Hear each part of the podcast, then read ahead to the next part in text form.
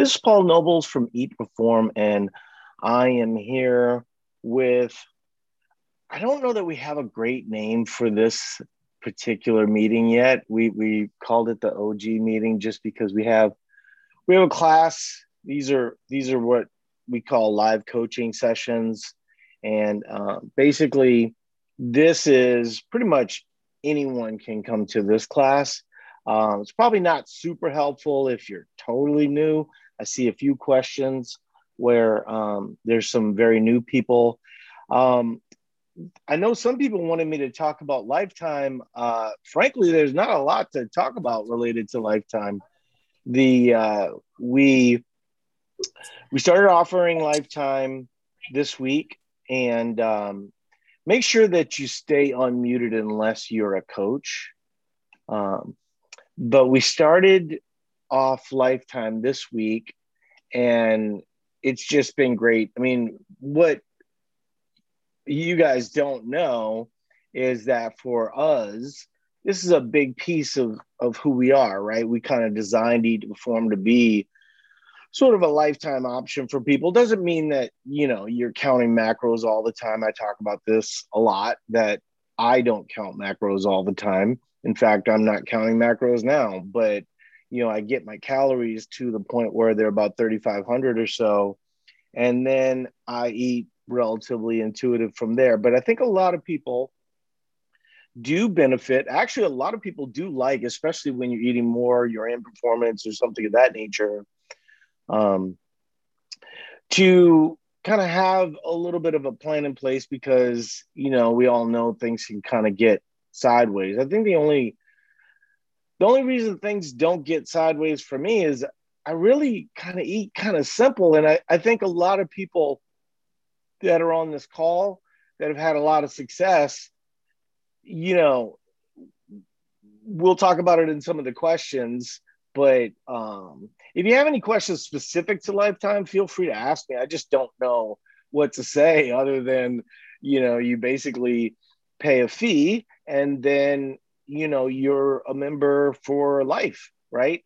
And um, it's kind of as simple as that because we know that this can get a little bit expensive year to year to year to year. So we wanted to be able to kind of bring that to people.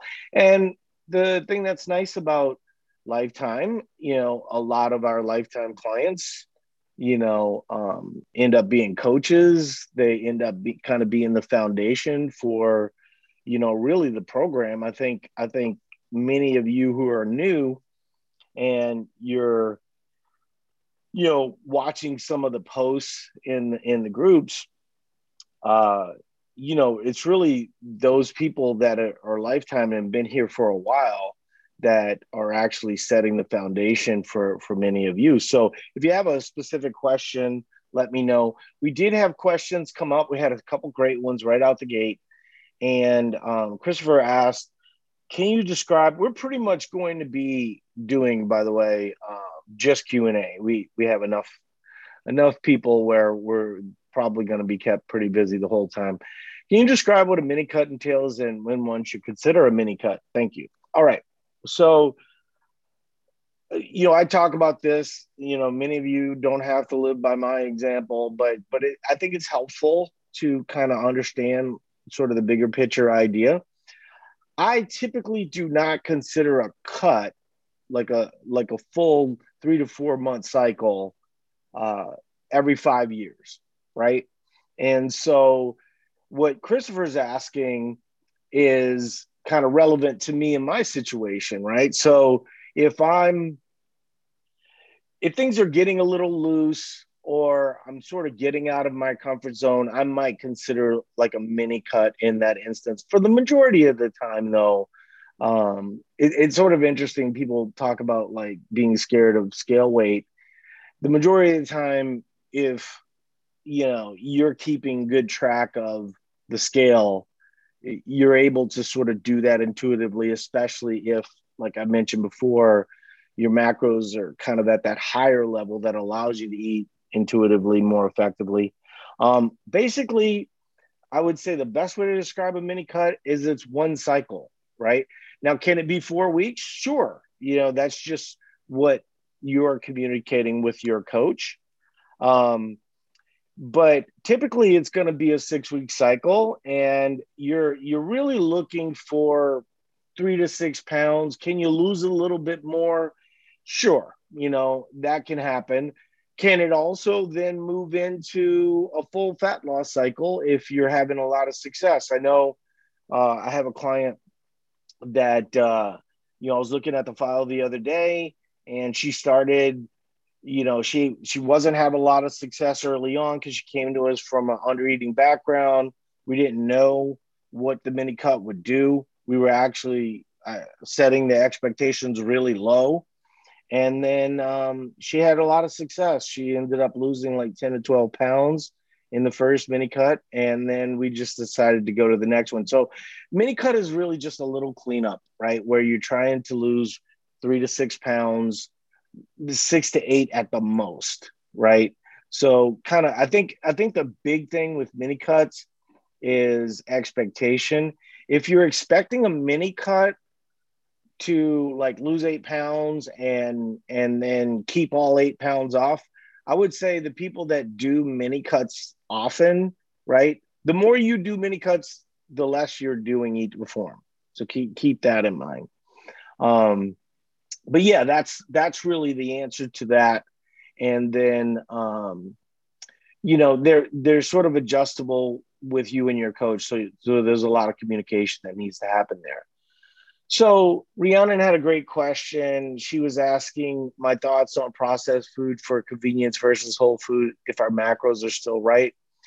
So, you know, I made a post about this, you know, a few months ago, and the answer is that really you want to have mostly whole foods, right? And then you want to fill in the gaps with um, more energy dense foods, right? So, more nutrient dense foods for the majority of your foods, foods that your body kind of processes easier.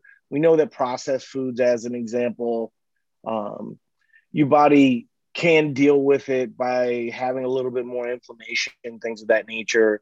So, so do I think that there's value in mo- getting most of your macros? Yes, I do.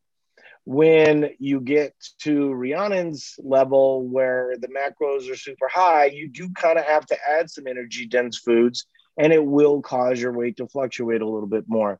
But at the end of the day, um, that's that's sort of why we want to keep those fats relatively high at those high levels. You know, we were talking about this in the group today where people always get excited about you know the carbs they're getting and they often sort of forget that fats are going up also which allows for a lot more flexibility. Uh, the next question that she had was, was um, sweet cravings. And i think sweet cravings is probably a sign of just hunger overall in, in the majority of cases. In your case where macros are relatively high, I would say that's a little confounding, right? I would definitely be putting, you know, some sweets kind of in the mix when your macros are, you know, where they are for you, which I think, you know, just for some context, I think she's at like 2,700. Um, I think it's also, you know, if you're working out intensely or maybe adding some extra cardio or something like that, you know, the hunger might intensify a little bit. So, you know, if you can maybe space out meals a little bit better, um, that would be one option. Maybe for some people, I know for me, that I, I might skip a skip breakfast in that instance so that I can have bigger meals so it's really just about sort of playing. I don't I don't think it's really about you know whether you're lacking protein. The majority of people I would say when they have sweet cravings, it really comes down to the fact that they have energy cravings, right? Mm-hmm. And so especially for somebody like you who's weightlifting, you know, I think we talked about this on one of the last podcasts, I can't recall, but you know, when you're weightlifting, you're sending a signal to your body to you know that's anabolic right it's asking your body to grow and so your body's going to crave calories right and it's it's not going to it's got not going to necessarily crave you know chicken and kale. That's my big joke right? Um, but a lot of times so for you it's sweets. A lot a lot of other people it's like salty nutty type snacks right? So um, try and kind of keep that in mind that some of it's normal. I would try to manage it by managing your macros and then you know um, we can also try and get your calories up you know since you're in performance right? So that's how I would answer that. So I think that's the only two that uh, you hadn't seen, Carolyn. So if you could okay. just start reading them off, that would help. Yep. Taylor's asking um, how to get back on track when I've come way under for the better part of the week with injuries, with the heat, with sickness. So I posted about this. Now, so first of all, in terms of sickness, I think um, I, I I'm a big believer in just like do what feels right when you're sick, right? Um, but I think, you know, if you're one of the people that that you know is more comfortable under eating, sometimes you can go, well, am I still sick? Because I'm kind of under eating, right? Um, and I think you have to kind of work yourself through that a little bit. So kind of keep that in mind. Um, I did post something recently that talked a little bit about having your macros a little bit higher um, during injury. And it was just a study. You can take a look at it. Um, somebody can maybe bump it in the in the forums or whatever.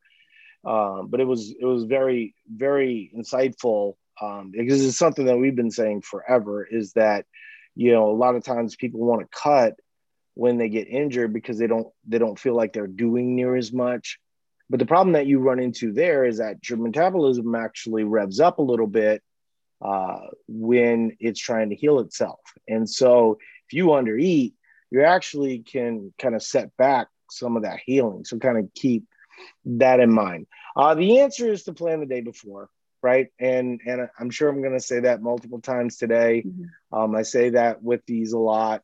You know, virtually every coach on the staff at Eat to Perform we all planned the day before, and the reason why we planned the day before is just easier, right? Um, and I know a lot of you are like, oh, that sucks. You know, I like to do the Tetris thing. Well, the problem with the Tetris thing is that, you know, I, I did see a question and it's going to come up here in a little bit, but is you can end up not not eating all the foods that you need to eat for the day. And the plan is the plan for a reason, right? Um, it's interesting because, you know, I've been talking a lot about my daughter and her experience um, training to be a firefighter, and Carolyn's her coach. But my daughter, you know, who is a vegetarian, um, for years has been kind of an intuitive eater.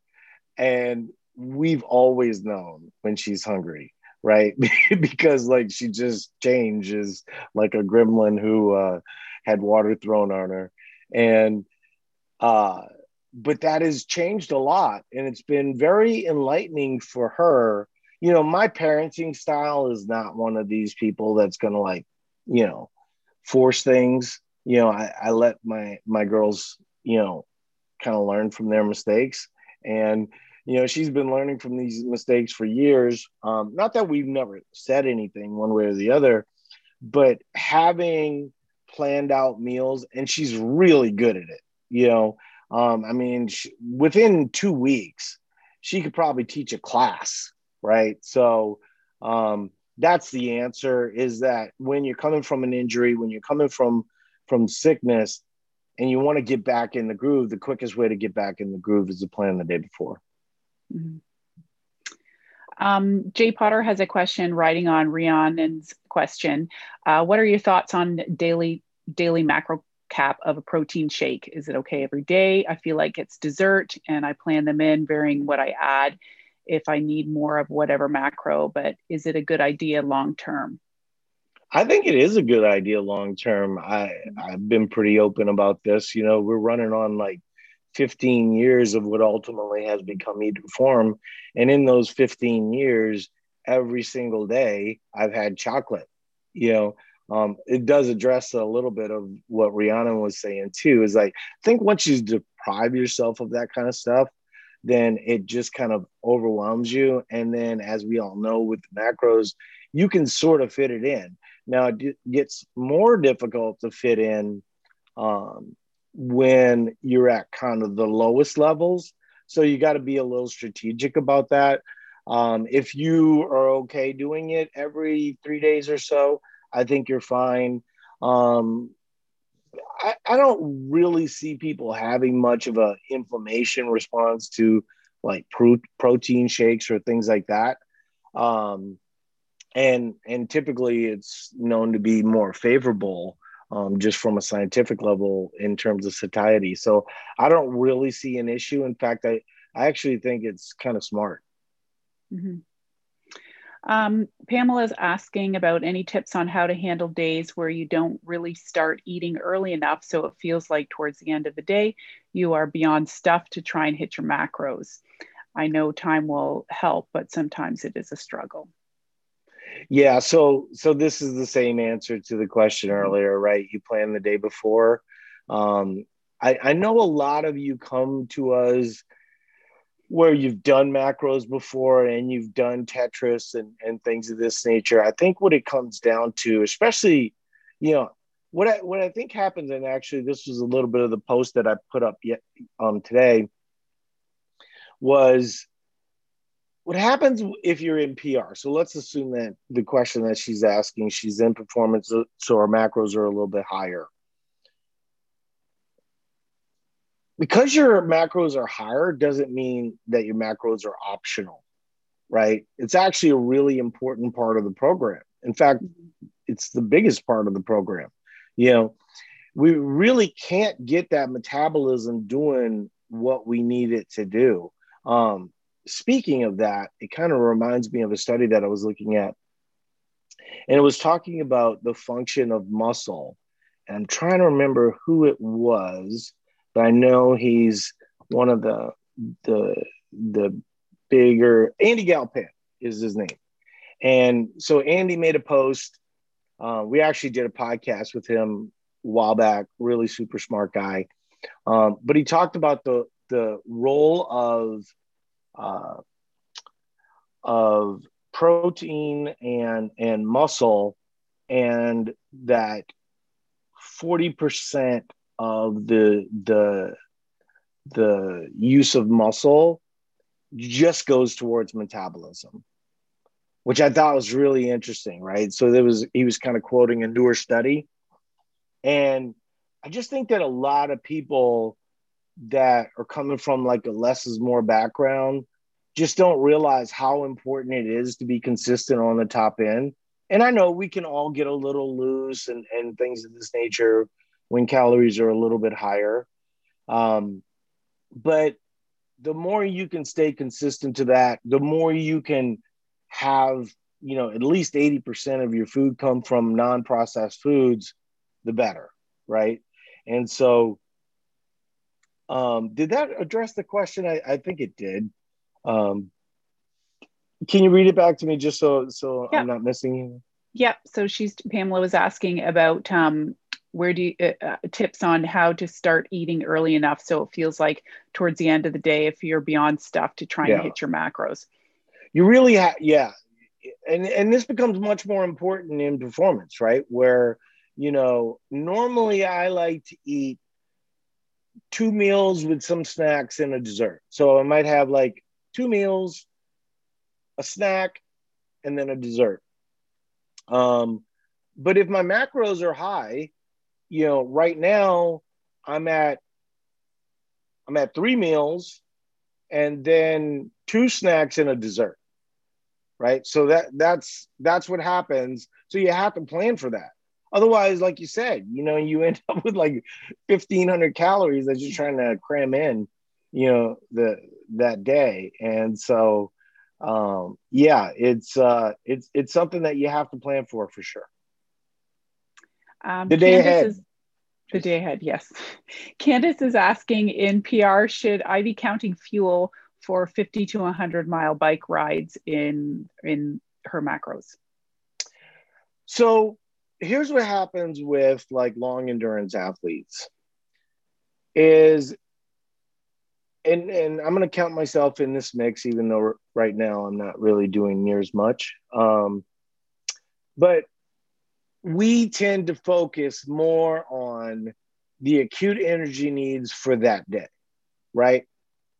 And that's actually not how it works. Now, I will say this you have to have a food strategy for your rides, right? Um, for marathoners, like as an example, you know, when I first started running long distances, you know, I would hit like mile 11 and it would just like hit me like a ton of bricks. Um, now I was able to continue on, but it was just got a lot harder, right? And then once I started adding in, you know, intraday nutri- or intra run nutrition, it like made all of it go away. Like like it was magic you know? And so definitely you want to have some macros for your rides right? And your coaches could add some. I would suggest that you shouldn't and here's why. Because it's really more about calorie average. And so for those long rides you kind of want to have like you know, I'm thinking almost like a marsupial, right? Where you have a little pouch, you know, where you have kind of these foods stored so that you can then draw from them later. So a lot of people think of it like they're drawing from, you know, the energy reserves for that day. Typically, the foods that you eat don't store for at least 24 hours, right? And so actually, foods 36 hours are necessary for those long rides, right? So that's my answer is that it really is about calorie average. Now, I would try to stay away from, you know, doing it on your your low days, right? Um, I, I don't think that that would be smart, but um, you know, re- really does come down to the reserves that you have. Now, if you start to get uncomfortable, you can talk to your coach and then we can make some adjustments from there. But that's the answer, right? Is and and I need all of you to know this that everything we're doing is not special. It's not, you know, super unique. It's really about calorie average, right? And so when you look at your low day, you know, which is typically a low carb day, that's the way we view it, right? I know it's, you know, if you come from a low carb background and you're eating 119 carbs on your low carb day, you're like, uh, you know, this isn't low carb at all, you know, but but it is lower based on your plan, right? And so the plan is not magic at all. Um, it's really about calorie average. Now, what we're trying to do is push things so that you have more energy for the days that you're working out and then it also actually gives us a really good signal on how to coach you, right? So I think most of you know that the lowest weight typically is going to be your super day morning, right? So it's after your low day. You've gone through that three day cycle where you've you've got um, high day, two medium days, and then your low day, right? That will signal your lowest weight typically, right? So as coaches, that's what we're looking at. And so um if you start to struggle, then we can start to add food, but but that is the answer. Okay, Christina's asking, um, she's relatively new. Um, she's interested in hearing about the mindset for the program as a whole. Uh, she doesn't have still a great understanding of the whole program. Can you speak to how how to mentally prepare for working through things over time. From what I know, there's periods of intense cutbacks, fat loss process, but overall, we're increasing building macros and metabolism through this process. What's the light at the end of the tunnel? How does one think about getting to maintenance? When can that happen? And when can we stop tracking so diligently? Okay, so so I talked about that a little bit. So I'm going to address the first thing. Um, you know, I mentioned that that I don't track um, all the time, right? Um, when you won't track your your calories would be at their highest, right? So typically your highest, I know I don't I don't mean to scare you because you knew, but that's probably going to look like 2500 to 2700 over time. Now, does that mean tomorrow? Does that mean next month? No. It's going to be sort of a process and you might actually once you're um, having food in good amounts, you may actually prefer to keep tracking. A lot of people do, some people don't, right? So kind of keep that in mind. But that is 100% possible. And I would say that's the goal in my mind, right? Because what we want to do is have all of you understand kind of the bigger picture. So, what's the bigger picture? The bigger picture is that we're setting you up for a scenario where you can rinse and repeat these cycles to whatever goal you want. Now, is that irrespective of coming from a low calorie background, coming from diet after diet after diet? No, right? Um, most of you on this call, this is not your first diet, right? It, it's probably your 15th or 20th in a lot of cases. So sometimes there's a little bit of a price to pay. Um, I think age sort of matters there. I think also it's kind of want to, you know, like you see all these people that are very interested in celebrity diets. And like, what is that celebrity? Um, what's the motivating factor for uh, all those Hemsworths to have abs? It's the $20 million, right? Like, you, if you had the incentive of $20 million to get abs, you would get abs, right? The problem is, is that many of us don't have those same incentives. So you're looking at The Rock and you're seeing that he's eating like 20,000 pounds of cod a year. And you're like, oh my goodness, that sounds horrible. It is horrible. He has $20 million of film to eat that cod. And so, you know, and and you know, it gets to the point. I mean, there's some other things that he's got working in his favor. I think most people would probably know that but um, yeah, I mean, I think that you know when we're looking at kind of the overall mindset, is that once you start to get to where your food is normalized and you're getting over 2000 calories 2500 calories and things of this nature a lot of things come into play that you had just kind of lost interest in over time right? And a lot of people really have felt helpless or hopeless in that scenario. And this is irrespective of abs as a goal or performance as a goal or whatever your personal goal would be. The cycles will allow you to figure out where you fit in the process, right? And you know, it is it is sort of like you know a Scarlet A. What's the what's the book? But once you know what we're talking about, you kind of can't unlearn it, right? I mean, doesn't mean that some people don't leave eat to perform and go back to under eating, right? But they do know, right, that they're actually doing the wrong thing. And, you know, mentally, I would say, I would say 75% of this is mental for a lot of folks. And I think once you get to the place where food is normal most of the time, that mental game becomes you know much less part of the process. Uh, I think I mentioned this in one of the other podcasts, but but if you hadn't listened to it, this was a really good idea.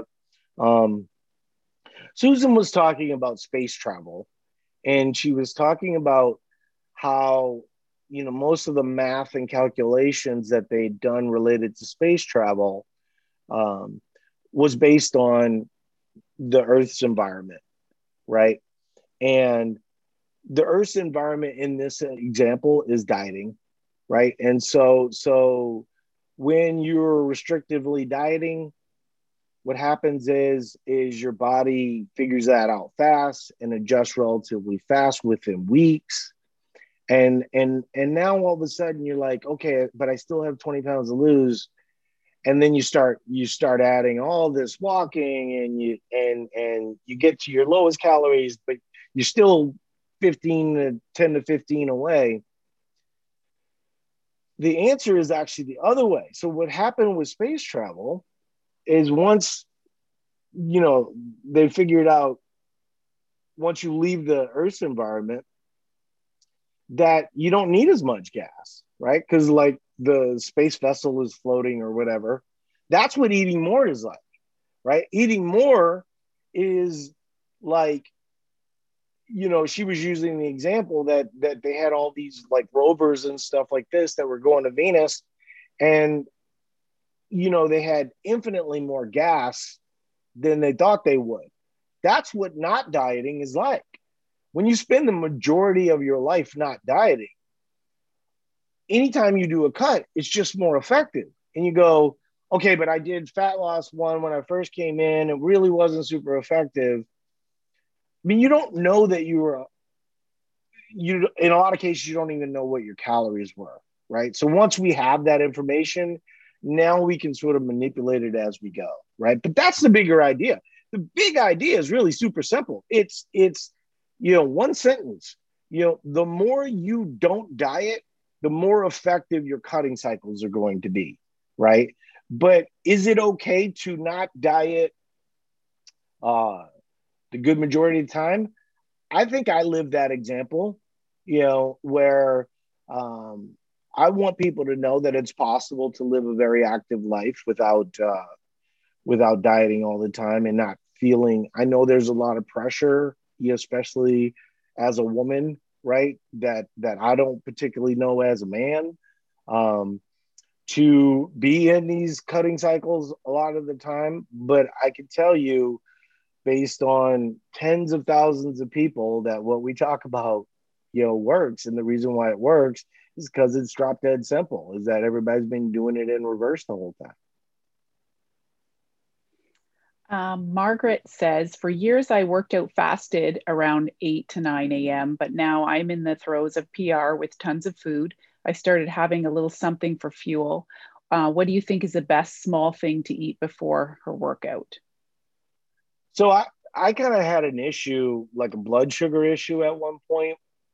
And, um, you know, a lot of times you'll hear advice, and a lot of the advice is based off of science that's not particularly bad, but I don't think like fits the majority of situations, right? So, as an example, you work out early in the morning, and the suggestion is to have carbohydrates with protein two to one, right? So you have two to one protein, um, or or 20 grams of carbs, 10 grams of protein, as an example, right? The problem I had when I did that was that I would get almost like a blood sugar response. I could dose it, right? I could figure out a way to make it work. But all I did was basically add in a little bit of fat. So so what I what my pre-workout meal was just uh, four grams of yogurt, full fat full fat Greek yogurt, um, some granola, and some honey. And once I started doing that, my blood sugar issues sort of went away. And I think if you're trying to follow that two to one carbohydrate thing, the problem that you, if you start to struggle with any kind of uh, blood sugar issues, just add some fat. Your body's going to figure it out. It, a lot of the advice that many of you have heard, it's not wrong. It's just more correct if you're Usain Bolt, right? But we're not Usain Bolt. My body's going to figure it out over the day, right? And if I do the double carbs over protein thing and it makes me feel bad in my workouts, then it's going to be difficult for me to work out. So, in that way, having a mixed meal where you have fats added in is a big advantage. So that that is one thing that I would suggest. But you're right. When when you're when you're in PR, you know, this is the second time we've had to say it, but you know, you do have to plan more food a little bit more readily. Mm-hmm. Um, Trish is asking, what type of things should I report to my coach to get the most out of, the, out, of out of our program?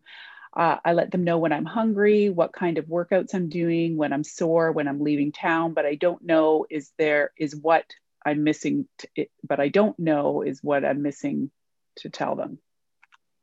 Yeah. So Becky, um, do you have any any thoughts on this at all? Because obviously you're seeing probably the most files out of all of us, including me. So I, I think people do overthink it a little bit. I mean, really, your coach is supposed to be sort of a confidant for, you know, the process. Uh, but maybe give some examples. Um, some of that is more to do with what type of relationship you're looking for with your coach. I mean, Paul and I, for instance, have both had many of our clients for a very long time. So, you know, maybe we even talk about where they're going on vacation. And you know paul talks about where people thinks that think that you know he should go when he goes to say california like he's going in a few months or whatever. Um, some of my clients talk to me you know when they're going to go see their kids and things like that their grandkids. Other clients don't want to share as much as far as personal which is completely fine. That's all up to you. And i would just make sure that your coach always knows whenever you are working out and how you're feeling in those workouts. Are you feeling energetic? Are you feeling hungrier than normal? Um, are you bonking in the middle of your workouts? Things like that. That stuff is super important. And especially like in PR, then we really need to know. I mean, we need to know in fat loss too, because we need to tell you that you might need to maybe not work out like a maniac. I didn't say stop working out. I just said don't work out like a maniac in fat loss. Yeah, and I think the other thing too in in in fat loss, I mean, you're many of you are coming from an under eating background and you don't always disclose it, right? And and and or they don't realize it. Or don't realize it. Yeah. I mean like if you're you were intuitively uh eating and then now you start tracking and you realize it you know it's a lot of food and then you're in fat loss it's like well then that's really not good. Um but i think part of that is just kind of you know we talk about this with the group you know the group is really about celebrating you know everyone's accomplishments. Your coach relationship your coach is there so that you can express your frustration right? And then sometimes through that frustration we can sort of figure out that, hey, let's run a short performance cycle of two to three months, and then let's hit a good fat loss cycle. Because right now, all you're going to do is get frustrating because basically you came to us from a dieting background, even if you didn't know, like Becky was saying, right? So I don't think there's anything. There's so, there's uh, there's so many people that are like, I know this is TMI, but you know, I have my they period. I, I mean, I don't think there's any guy that's talked to women about their periods more than I have, right? And I'll I'll put me against any doctor on the planet, right? But but there's nothing, you know, that I mean, constipation, um, yeah, it, you know, there's really nothing that we haven't heard, and you know, it, it, it, if if uh, you as a coach can't deal with that, you're not going to be a coach very long, right? Because you know it's important for for all of you to be able to share as much as you can with us. So I think that's the answer.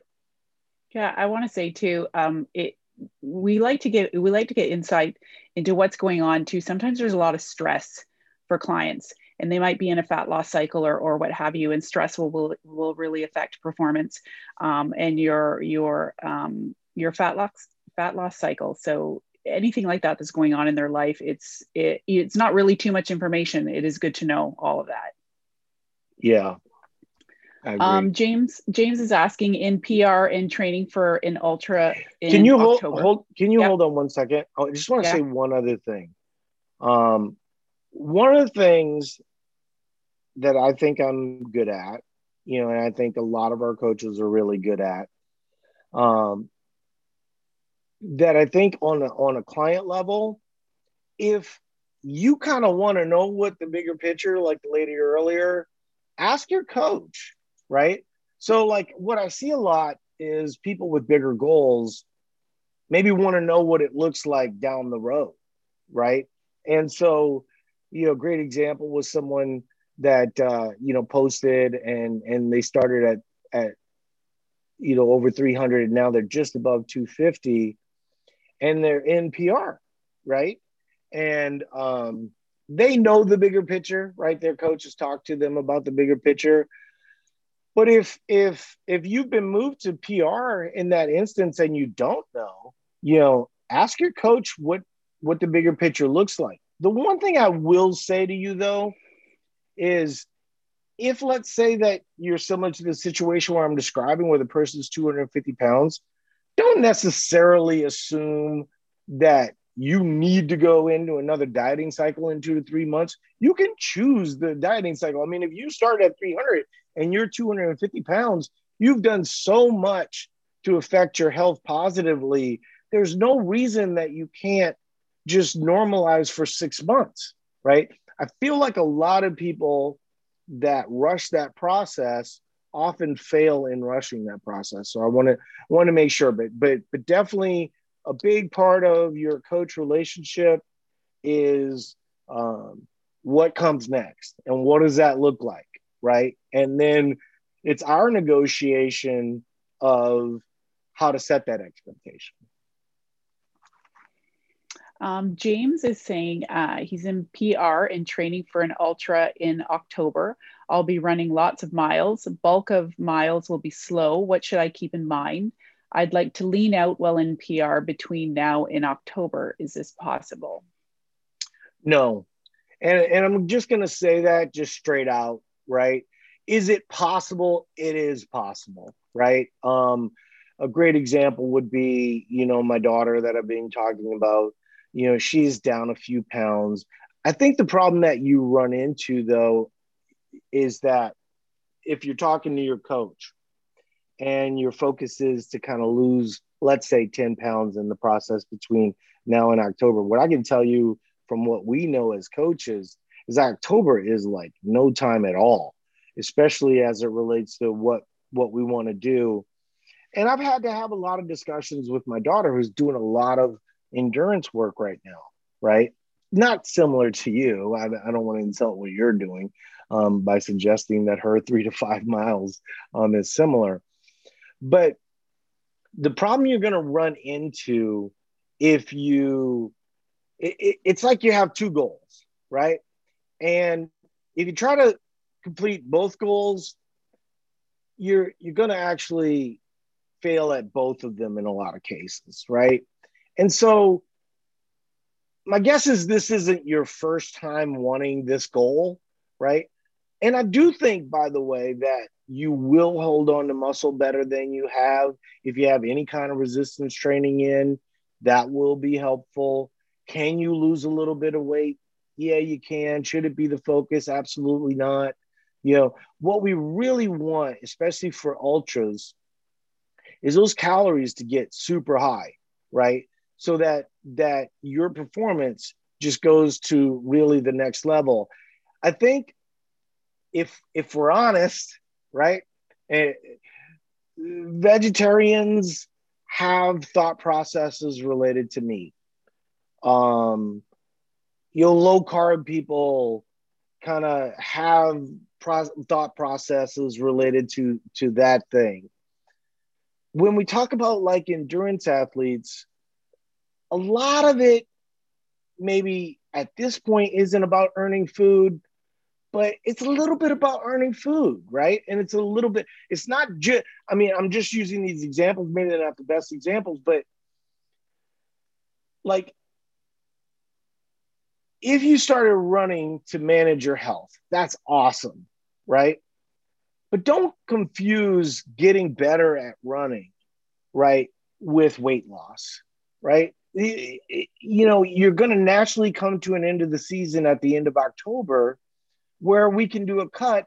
And oh, by the way, if your calories are at 5,500, it's going to be a really easy cut, right? So why focus on like five to 10 pounds now, you know, um, when you can do it out of season so much more effectively? A great example, I posted a picture of her was Rose Coleman she's on the on the main page. I think I posted it three days ago. She was the one with the 101,000 steps in one day, and she started with me 40 pounds different than she is right now. And every off season, we try to do a little cleanup or whatever. Um, but her cutting cycles are like super easy every single time, you know. And once we started to, you know, there was a period, I would say, of about four years where it took a lot of convincing for her to do the right thing. So if it, it might take you a while to kind of change your mentality, but I think that if you can get to that place where your focus is is is solely between now and October to get better at the the pace times and things of that nature, you'll actually see a much better result and you might actually see more definition with your weight a little bit higher, right? And then when we're out of season, we'll cut down and the next season we improve, we work on muscle, things of this that nature. So that's the answer to your question. Um, Calderwood had another question about um, second cuts, like after a year. So I guess a another fat loss cycle. Let's say, usually not. Are they usually not as effective as the initial two fat loss cycles? I'm hoping to do another cut soon, and curious what to expect. Um, she sounds like they fell off plan for the first um, first cycle, and we're not that successful. So, yeah. So it it kind of depends on how you came to us, right? If you came to us over consuming with a lot of bad habits, the answer is going to be no, right? Because you would have had so much success with the first one. It sounds like um, you didn't have that success, possibly because you know you maybe came to us a little bit under eating, maybe you didn't know, or she did have success. I looked at her file and she did have success, but and I want to add something because I saw the file and you didn't, but yeah, um, that it actually is just toward everyone in general that it's very important that we not only build up in PR so that future fat loss cycles are successful, but that we are also very consistent. And well, I see a couple of questions here about this. And if you guys are finding that you're going over your fats and you're not getting your carbs in, things like that, I looked at several files.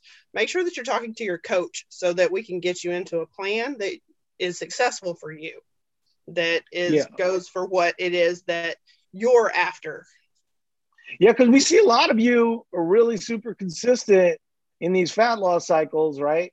Because that's that's what you're comfortable with, right? And then the most important part of eat to perform is the part where the food is is going up. And if you're overreacting, that was actually a little bit of what the post was about today. If you're overreacting every single time, your weight is fluctuating a little bit, and then you just do salads for the next five days, you're you're kind of setting up a, a bad situation.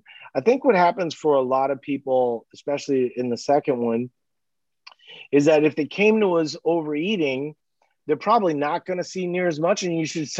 That probably makes sense, right? So if you if you started off at let's say 200 pounds and you lose 20 pounds in that process, you know the next the next um, one you should probably expect 10 to 15, right?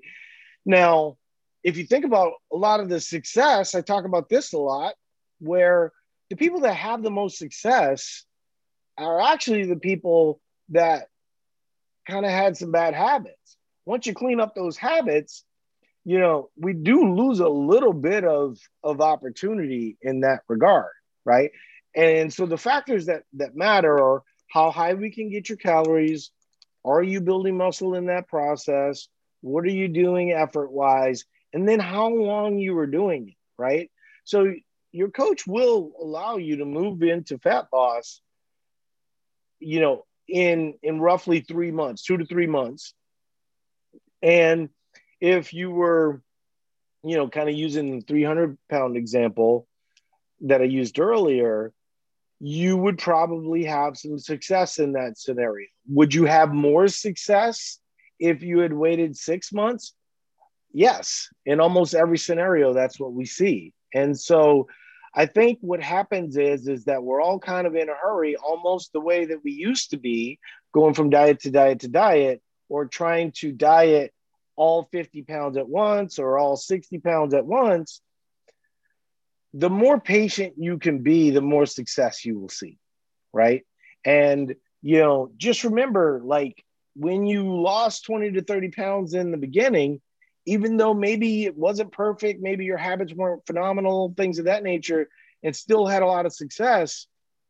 It was it was the cheesecake. It was it was the wine. It was the things that you were over consuming previous to that that you probably aren't doing now, right?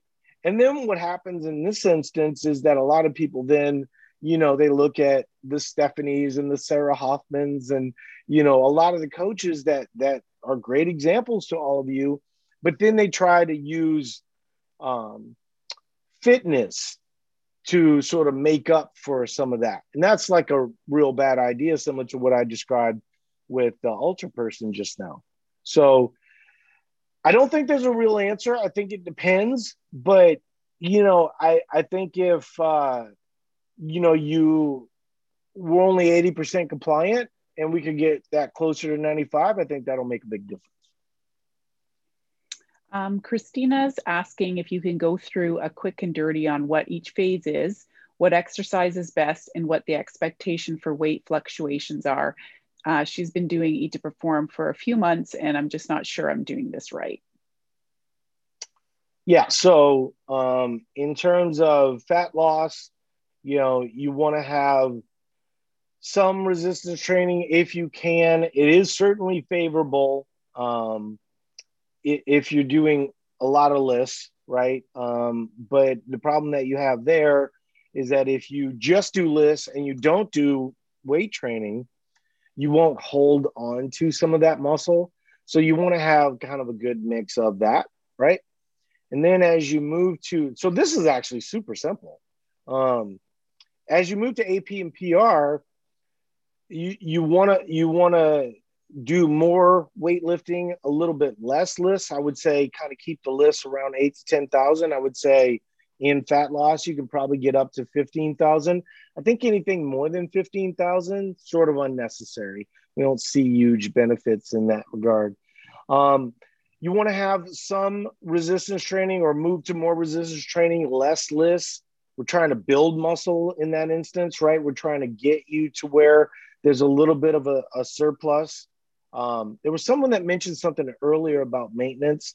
Um, in the traditional maintenance, the way most of you think of it is, you know, I weigh the same every single day.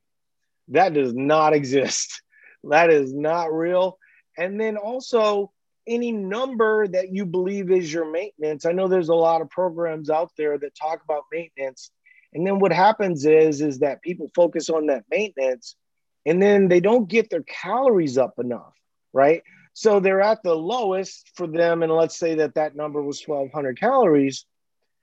What ends up happening is that you know they'll add 200 calories or 300 calories.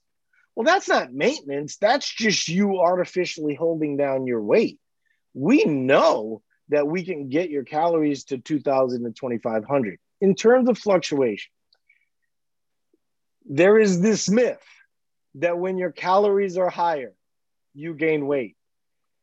We do not see that. What we do see is that when your calories are higher and you go to Las Vegas and you go to vacation to Disneyland or you go on a girls' trip and things of this nature, it can get a little tricky and weight can fluctuate. And weight in that instance can fluctuate three to five pounds. And it really depends on the person. It really depends on effort. You know, a great example would be Sarah Hoffman, right? Sarah Hoffman eats super flexibly, and Sarah Hoffman does work out a fair amount. And it shows that effort does matter, right? But if you're looking at, let's say, you've lost 30 pounds through the process with Eat to Perform, and your weight fluctuates over the course of let's say a year up to 10 pounds you're still lost 20 pounds and then you have much more opportunity with metabolism and the amount of food that you've worked on and potentially gained muscle in that process right so once again it depends but effort does matter right and what i don't want for people to do is to then cuddle up to a more restrictive way of doing things. What I'd really like you to do is to reach some goals that we set for you initially. Like I said, find a place mentally where you can be okay with some level of fluctuation. I like to use five pounds. I think that that's a good one. Anything over five pounds, I think we kind of need to be honest with ourselves about that. Like when I gain weight, I kind of know why I gain weight. It's not like a, it's not like a secret, you know. It's like I like pizza, you know. So so I had pizza, and then you know my my daughter came home and she wanted to go to the Italian place that we always go to for special occasions. So I'm not going to say no to my daughter in that instance, but I'm not like sitting here going, man, I just can't figure out after eating those 5,000 calories multiple days, just why my weight's not stable. You know, we all kind of know, right? And then part of one of the reasons why we know is that we over restrict sometimes, right? And then we over adjust a lot of the times to the girls' trip to Vegas, right? And then we solid it up for two weeks, and Carolyn's like, "Well, we really need to get on the plan." And then you start to get on the plan. Your weight fluctuates once or twice, and now all of a sudden we're in this this just cycle to nowhere, right? Related to under eating, and so that's what the real problem is if we think about it, right? And so, so I think the more honest you can be with yourself about that, right? Because what I think happens with Eat to Perform is that a lot of us have been living this really restrictive life. And now you have Paul, Carolyn, Becky, Tara, all, all your coaches that are on the line here, you know, saying to you, you don't have to live like that. And then, you know, you maybe overdo it a little bit, but rather than just kind of adjusting back to the plan, you overreact, right? And now all of a sudden, I hope this comes off in the way I'm intending it. But like, you almost want to feel like you need to be punished, right? Like, like to cuddle up to like a more rigid way because you kind we all kind of know that that works, right? I mean, like, you know, especially if you're doing things more most of the time, you know, you can always pull things down. The problem is is that when you do it you're going to do it wrong and you're going to get the least result and it's going to be really frustrating right? And so yeah i mean i think i think if if if i was one of these like gurus and saying you know you can lose 30 pounds in 30 days and things of that nature we all kind of know that's not true but we all kind of cuddle up to to those types of messages because you know when you go to the I see I hate this idea. I mean, I really hate the idea that you go and have joy, right, with your friends and family, and then that there's a there's a price to pay for that. That feels so wrong, and you know it's wrong, right? But but you can't escape that mentality, and that and, and you know what? We all struggle with it. Also, it's always something that you're going to deal with but the, you got to let the the good voices win, right? And I think that's important. How how close are we to being done here? Uh, we have a few in here, a few left. There's there's right. a couple a couple Lightning in here that okay, a couple in here that are file specific. Chris, um, if you want to look at Chris's Becky in there, um, yeah, and also Be- MJ. I did look at that. Okay. Yeah, Be- okay. Becky, can maybe you reach out afterwards or something? Yes. Okay. okay. Um, Curtis is saying, I'm good at eating unprocessed whole foods and I can get my macros to hit green except my fats. I have a problem going over in fats because I eat nuts, seeds, avocado, extra virgin olive oil, etc., not from desserts or processed foods. How does consistently going over in fat while not going over in calories affect me? Uh, well, it affects you a lot because you're not doing the plan, right? So if you plan the day before, you'll hit it every single time, right? But like, you know, the plan's a plan for a reason. And so over consuming fats, there's this there's this myth in the fat world that, you know, fats are king and there's no problem if you over consume fats. Well, that's very much not true, especially when you're eating it in a mixed way, right? And so um, it's really important that you hit the plan. I understand that if you're eating what you consider to be clean fats, that that might be in your world a good thing. Um, I would say that if you're really serious about hitting your goals, try and be consistent with that fat number. Um, Curtis is also asking when you get a bump in macros and calories, how long does it take for your body to normalize? I got a bump and noticed my weight went up. Is that normal? And how long does it take for your body to get used to it and your weight to stabilize? So your weight didn't go up. Your your weight may have fluctuated on one day. Your weight is the the plan is set up for your weight to fluctuate. By the way, right? That's what the medium days are. That's what super days are. So like any one given day where you, it sounds like you're relatively new, right? Because you're you're not planning kind of the day of, and and and there's numbers of things that you're kind of describing here. Um, but weight doesn't go up like that.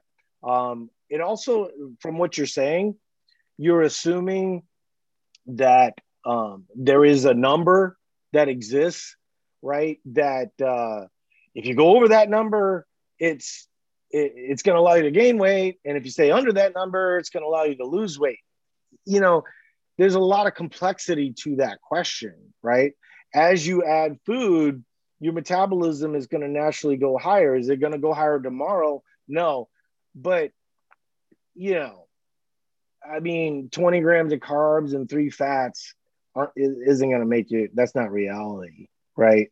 And, and, and, and you kind of need to just like chill out and allow for a few weeks to happen to sort of feel things going, but use your coach as a resource. Cause I think, I think that's going to help you a lot. But it sounds like you came from, from low carb kind of restrictive. And so everything you're saying is things we hear all the time. Um, Deb is nearing the end of Fat Loss One. It took a long time to get dialed in to make the scale move. What causes a person to show change faster or slower? Is it just my own biology? I, I can't know without the file. I can't know without your diet history. I can't, you know, there's so many things. Um, but what I can what I can tell you is that all the signals are more clear when we have more information. So when you say like early on, it, it took you a while to kind of start nailing things. The quicker you can nail things, obviously, the more your coach can use that data to to to manipulate it to get the result that you want. Um, I do think age matters in that situation. I've never been a secret person related to you know menopause and things of this nature that uh, you know all the things that you think are true that 20 years old have a better advantage than 65 year olds. But there's degrees to that right?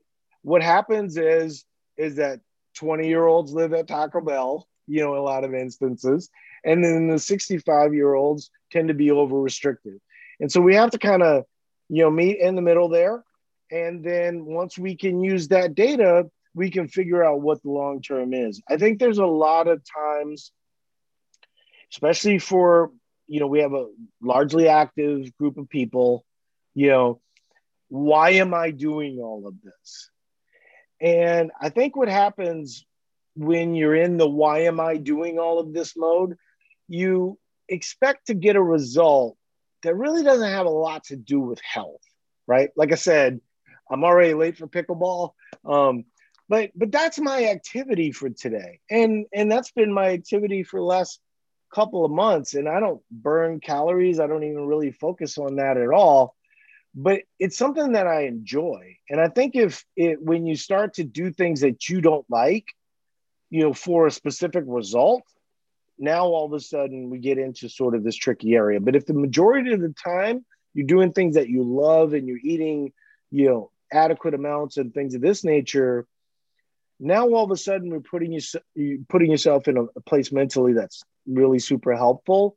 And then you can make better decisions. One of the things that happens is that many of us are making decisions that are the worst time to make decisions right? Where we overconsumed for two weeks during the summer and now we're going to do a restrictive diet. Well maybe you have a lot of presentations due that week or maybe you have finals or or something of this nature that really is not set up well for for that goal. So like being more proactive rather than reactive is is, is really smart. But you know to, to give a specific example would be very difficult but there's a lot of factors um, that you can think of.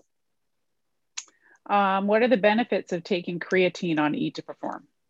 I mean there's there's nothing there's nothing negative about creatine at all mean, the like, if you hate progress, don't take creatine.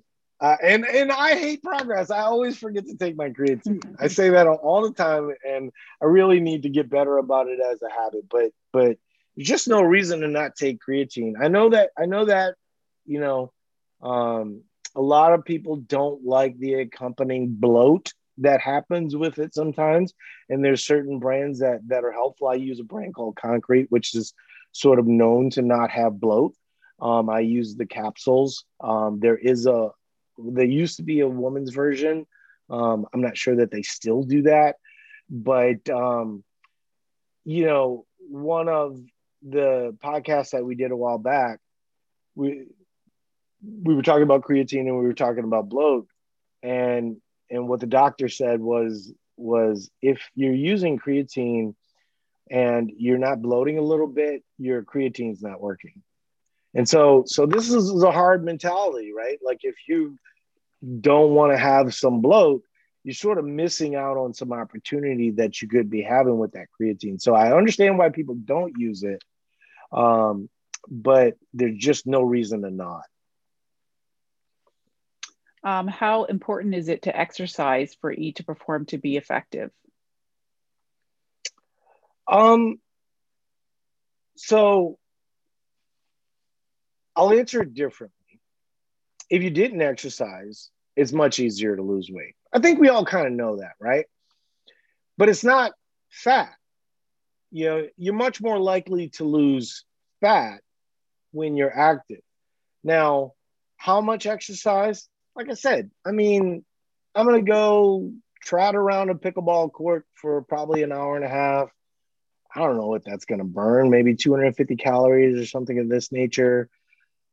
Focusing on how many calories are burned and things of this nature just kind of sets up that that less is more mentality. Um, but why are you doing all this? Right? I mean, like are you trying to lose weight or are you trying to be more healthy and and kind of you know set up a better health profile right well if you're trying to set up a better health profile and and even if it was just walking that's going to be better for you right but here's where activity becomes way more important activity becomes very important if you're trying to keep the weight off, right? So if you don't exercise, what's going to happen is, um, even if you overuse lifts, what's going to happen is, is you're going to pull all the water out of your body, not necessarily fat, and then you're going to be more prone to rebound, right? So you'll see a lot of people, especially towards the end, where you know we might even recommend, you know, uh, more lifts, less lifting, things of this nature. Um, and and they'll see, you know, kind of a whoosh, you know, five to six pounds, something of this nature, and they get really excited about it. Um, and then exercise comes back, and then you know, weight either normalizes there or maybe goes up a little bit. And then, you know, it, it's really frustrating if you've worked really hard to lose 12 pounds and then all of a sudden you're only down 10, right? But that 10 might represent more fat gone than the 12, right? So you kind of kind of keep that in mind. But I'm never going to stray away from eat to perform. If somebody's going to say to me, you know, I'm not going to exercise, can I still do your program? I would say no, right? I, I believe in my soul that we are meant as human beings to be active, right? And what that means to you personally, just find what you love, right?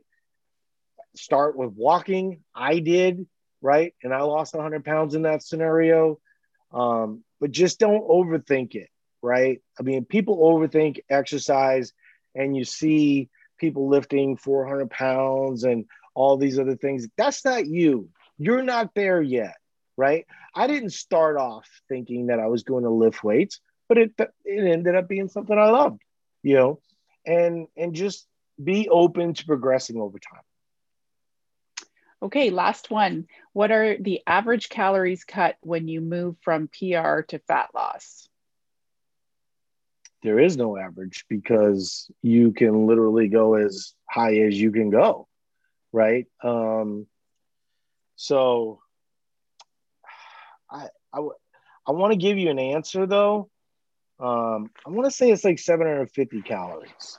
You know, it's a little bit more than 500, which 500 is sort of the standard of losing one pound a week. Um, and then, you know, it adjusts as we go down, right? Um, but the more we can get that up, the the higher we can can set things in the deficit right mm-hmm. and then instead of having like three tiers down we might have four tiers down. Now we'll tell you one little thing and i know we need to go but um the people that get like super super macros like the ultra guy right? One of the things that will frustrate him once we move and this frustrates rose and this frustrates a lot of my my super calorie, super performance people, is that at the end of the road, their calories sort of look like sedentary people almost, right? And that gets really frustrating, you know, if you started off at 5,500 calories, right? And you come down as a male, I believe he was a male, you know, all the way to say 1,700, you know. But you got to remember, these phases are short. They're meant to be aggressive to get you the best result that keeps the most muscle, right, in that process. And so, um, but yeah, it, it, it literally, um, if you're starting from 5,500, you know, your first level might be 3,500, right? Um, if if you're where most people start, I think the average calories at the, you know, at the first cut is probably around 1750, something of that nature. Um, so that that's that. But but the coaches are really, you know, a lot of people focus on on the deficit for that piece.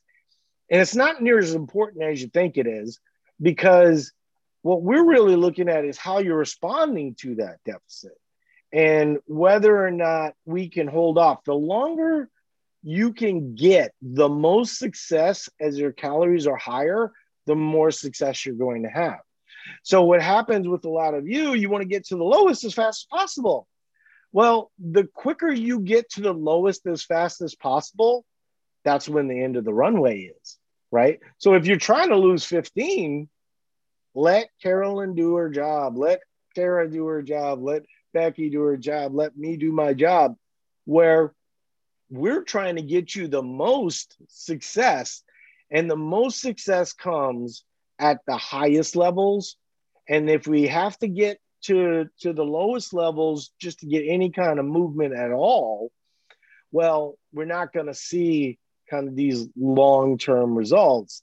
And then also, by the way, that gets really frustrating because, you know, no one wants to eat that low for that long. But it, that takes care of itself, folks, right? I mean, it's so abundantly clear when you see what we see each day that once you hit that low number, it's not like it, it, it it's not like you know this loads of water are going to come out of your body, right? And then you're going to see an additional five to seven pounds. It's just not how it works. I mean, when you're at that lowest, the most we're looking for is two to three pounds. Some people can milk that to maybe five, right? But but you know it, it hurts, right? And then it's like, does the juice is the juice worth the squeeze, right?